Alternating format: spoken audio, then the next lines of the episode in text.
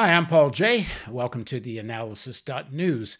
Please don't forget there's a donate button at the top of the website, there's a subscribe button on YouTube, a share buttons all over the place. And the more you share, the more we grow. And we'll be back in a second with Mark Blyth.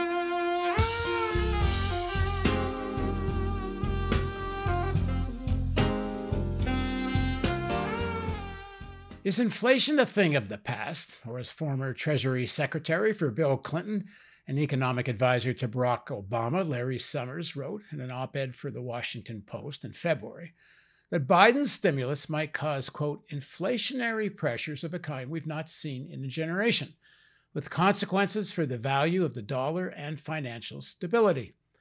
In March, he repeated his warning that, quote, the risks resemble those seen in the 1970s the idea that inflation can't suddenly spike to worrying highs is just plain wrong, he told Bloomberg TV. He added lifting taxes on wealthy Americans and corporations could dull the spending risks. All right.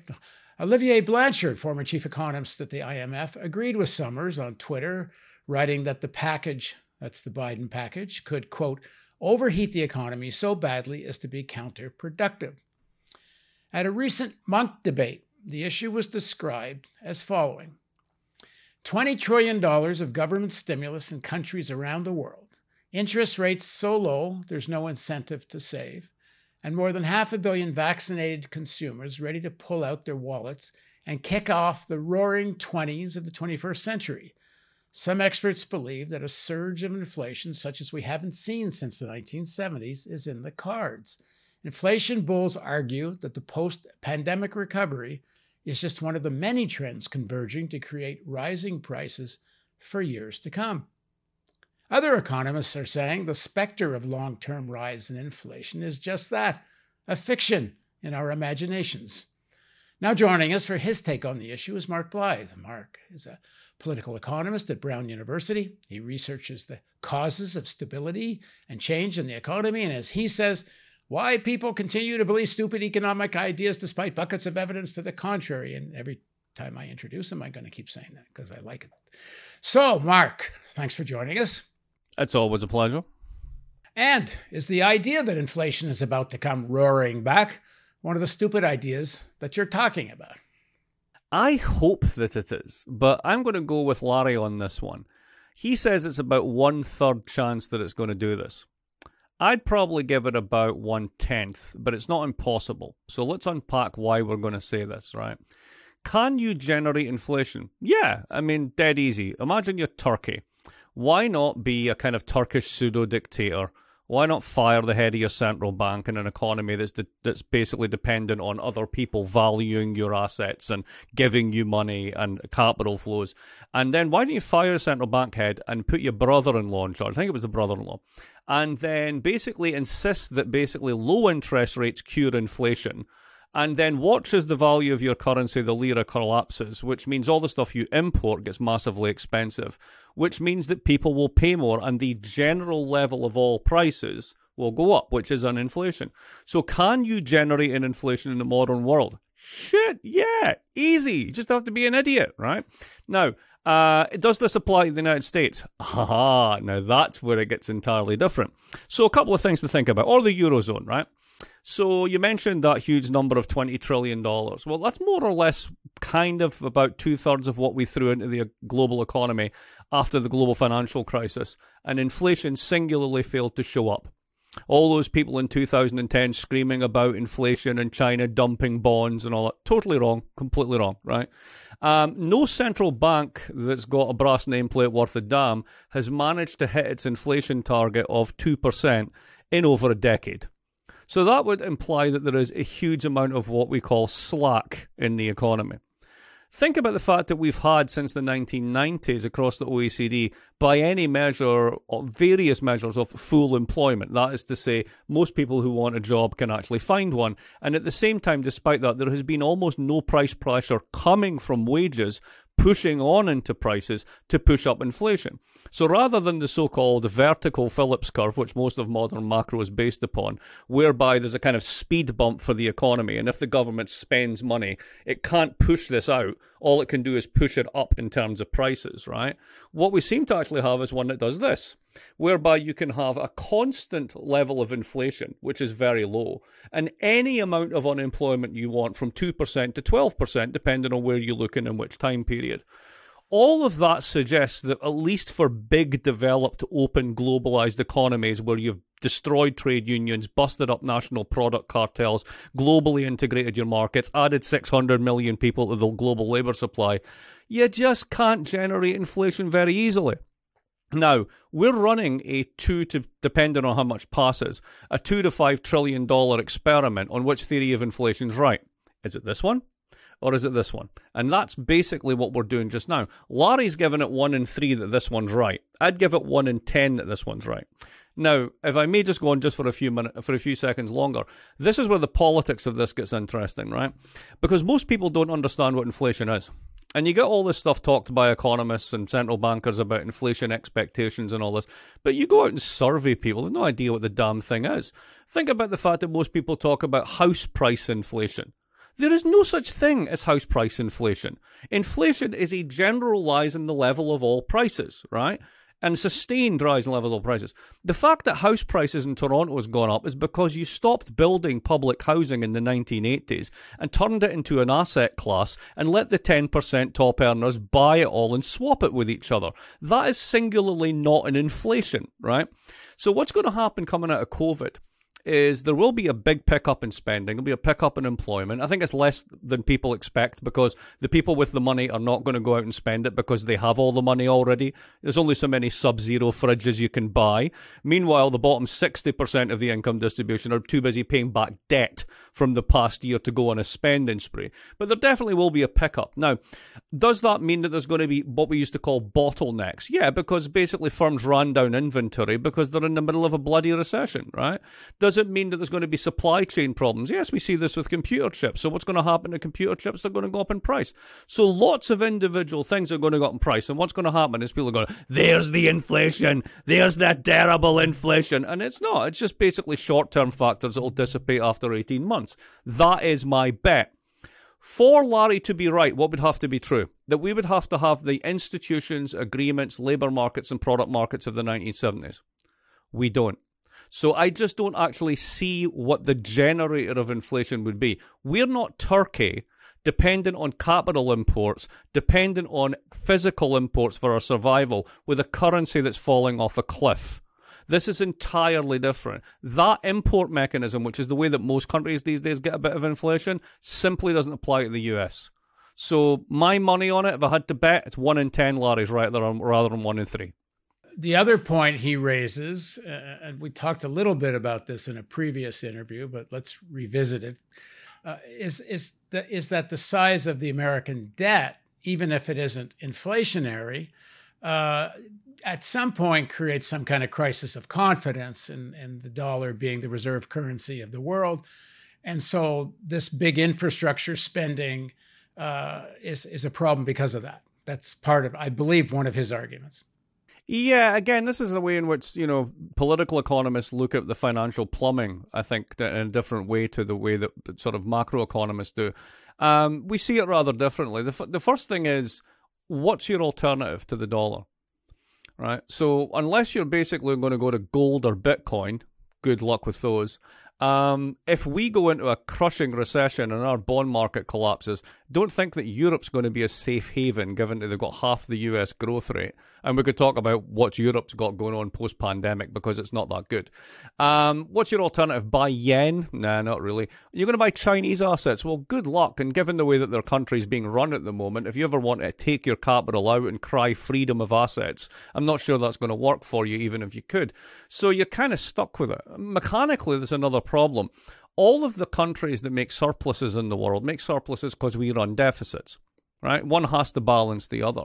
So when you're a Chinese firm selling to the United States, which is probably an American firm in China with Chinese subcontractors selling to the United States, what happens is they get paid in dollars. When they receive those dollars in China, they don't let them into the domestic banking system. They sterilize them and they turn them into the local currency, which is why China has all these reserves. So that's their national savings. That is basically their reserves Would you like to burn your reserves in a giant pyre? Well, one way to do that would be to dump American debt, which would be equivalent to burning your national savings. Um, if you're a firm, what do you do? Well, you basically have to use dollars for your invoicing, you have to use dollars for your purchasing, and you keep accumulating dollars, which you hand back to your central bank, which then hands you the domestic currency. The central bank then has a problem because it's got a liability, cash rather than an asset. So, what's the easiest asset to buy? Buy another 10 year treasury bill. Rinse and repeat, rinse and repeat. So, if we were to actually have that type of crisis of confidence, the people who would actually suffer would be the Germans and the Chinese because they're export driven models only make sense in terms of the deficits that we run. So if you think of it as kind of monetarily assured destruction because the plumbing works this way, I just don't see how you can have that crisis of confidence because you've got nowhere else to take your confidence. The uh, if I understand it correctly, the the majority of American government debt is held by Americans. So it's actually really the wealth is still inside the United States. I saw a number this was done a few, uh, three, four years ago, maybe, but I think it was Brookings Institute, that assets after liabilities in private hands in the United States is something like $98 trillion. So, so, so I, mean, I don't get where this crisis of confidence is going to come anytime soon. Basically, if your economy grows faster as the technological leader, if your stock markets grow faster than others, if you're an international investor, you want access to that. So it would only be if there was actual, real, deep economic problems. Like, for example, China invents fusion energy and gives it free to the world that would definitely screw up Texas, right? But short of that, it's hard to see exactly what would be these game changers that would result in this. Now, of course, this is where the Bitcoin people come in and all the rest of it, right? Well, it's all about crypto and nobody has any faith in the dollar and all this sort of stuff. Well, I don't see why we have faith in something that you think it was just last week. There wasn't much reporting on this. I don't know if you caught this, but there was some 29 year old dude that held a crypto exchange. I can't remember where it was now maybe somewhere like Turkey, and basically it had two billion in crypto in it, and he just walked off with the cash.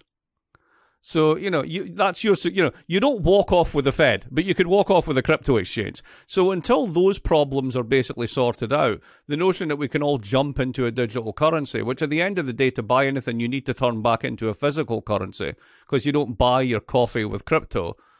You know, we're back to that problem. How do you get out of the dollar? That structural feature is incredibly important.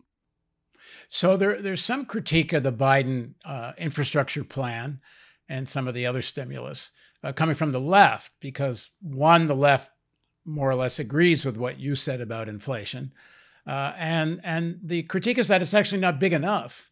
Um, and I'm, uh, let me add to that, I'm kind of a little bit surprised, maybe not anymore, but Wall Street on the whole, uh, you know, not Larry Summers and a few others, but most of them actually seem quite in support of the Biden plan. You don't hear a lot of screaming about inflation from Wall Street, maybe from the Republicans, but not from listening to Bloomberg radio.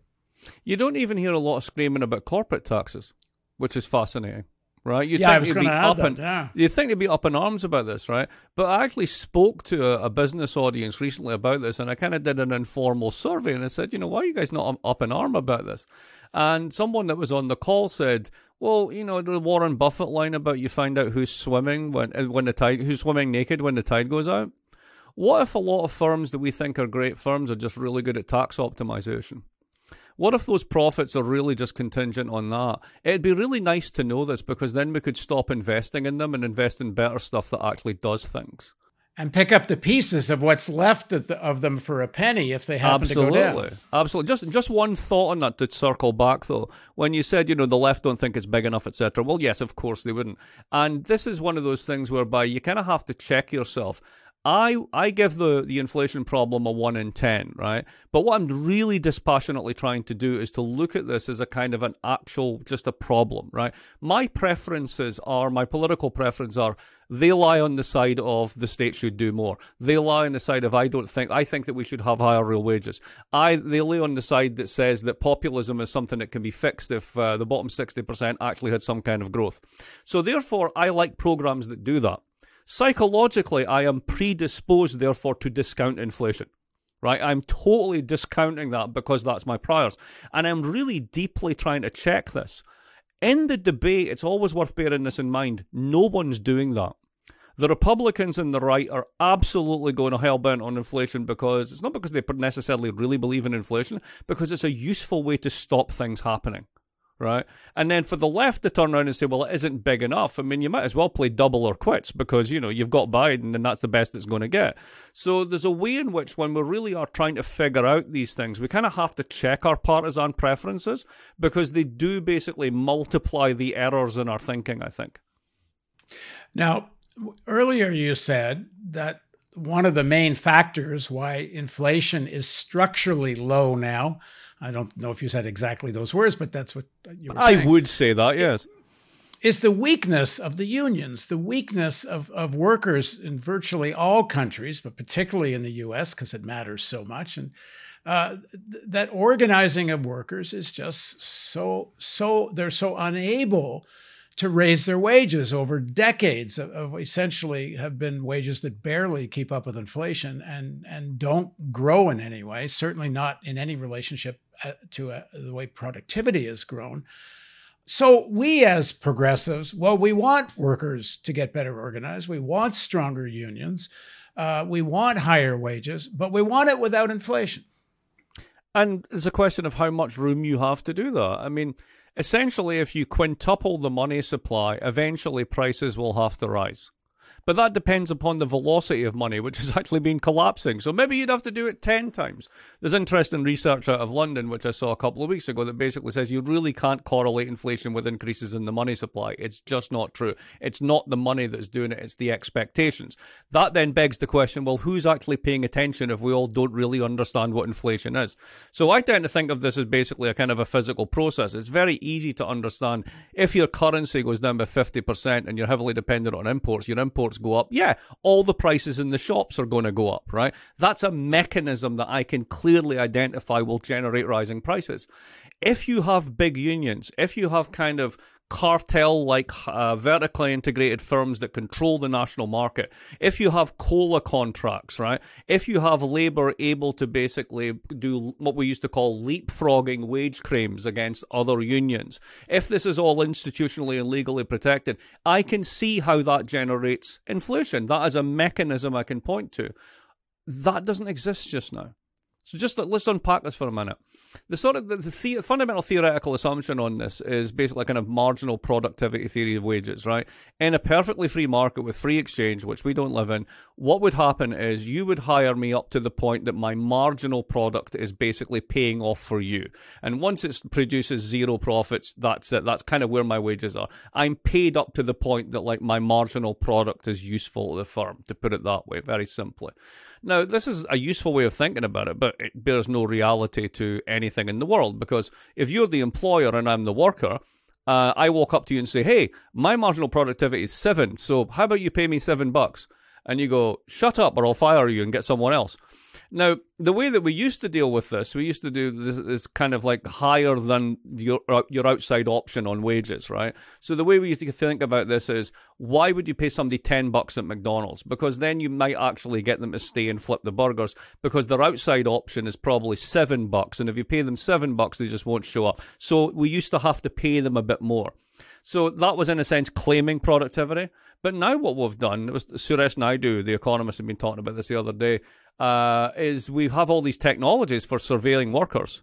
So now what we can do is take that difference between 7 and 10 and just squash it. Because we can actually pay you at your outside option because I monitor everything you do. And if you don't do exactly what I say, I'll fire you and get somebody else for seven bucks. So all the mechanisms of the surplus of sharing productivity, unions, technology in the hands of employers, right? It's all it's it's just going against labor. So we have this fiction that somehow when the economy grows or productivity goes up, workers share in that. There is absolutely again, what's the mechanism? And once you take out unions and once you weaponize the ability of employers to extract surplus through mechanisms like technology, franchising, all the rest of it, then it just tilts the playing field so much that we just don't see any increase in wages let's bring this back to inflation. Unless you see systematic increases in the real wage that increase costs for firms to the point that they need to push on prices, you don't see the mechanism for generating inflation. It just ain't there. And we've underpaid the bottom 60% of our of the US labor market so long. It would take a hell of a lot of wage inflation to get there, with or without unions. Yeah, what's that number that if the minimum wage was uh, adjusted for inflation and it was what the minimum wage was what 30 years ago, the minimum wage would be somewhere between 25 and 30 bucks. Yeah. Uh, and and that wasn't causing raging inflation. No, and, and there's that's the RAND study from November 2020 uh, was a wonderfully adenine titled Trends in Income 1979 to 2020. And they calculate, and I think this is the number, but even if I'm off the order of magnitude is there, that transfers because of tax and regulatory changes from the 90% of the distribution to the 10% total something in the order of $34 trillion. That's how much vacuumed up and practically nothing trickled down. So when you consider that as a mechanism of extraction, uh, we're worrying about inflation. The best story on inflation is actually Charles Goodhart's book that came out last year. The you get a lot of this because of global supply chaining. You get a lot of it because of the demographic advantage that you have. It's a combination of uh, global supply chains, Chinese labor, demographics all come together to basically push down labor, and that's why you get this long period of deflation, which leads to rising profits and zero inflation perfectly reasonable way of explaining it. And his point is that, well, that's coming to an end. The demographics are shifting, they're shrinking, we're going back to more closed economies. You're going to create this problem. Okay, what's the timeline on that? About 20 years. A few years ago, we were told we had 12 years to fix the climate problem or we're in deep shit. If we have to face the climate problem versus single to double digit inflation, I'm wondering which one's a real problem here. Mm. All right. Thanks for joining us, Mark. It's been a pleasure as always. And thank you for joining us on the analysis.news. Don't forget the donate button, the shares buttons, the subscribe buttons, and see you again soon.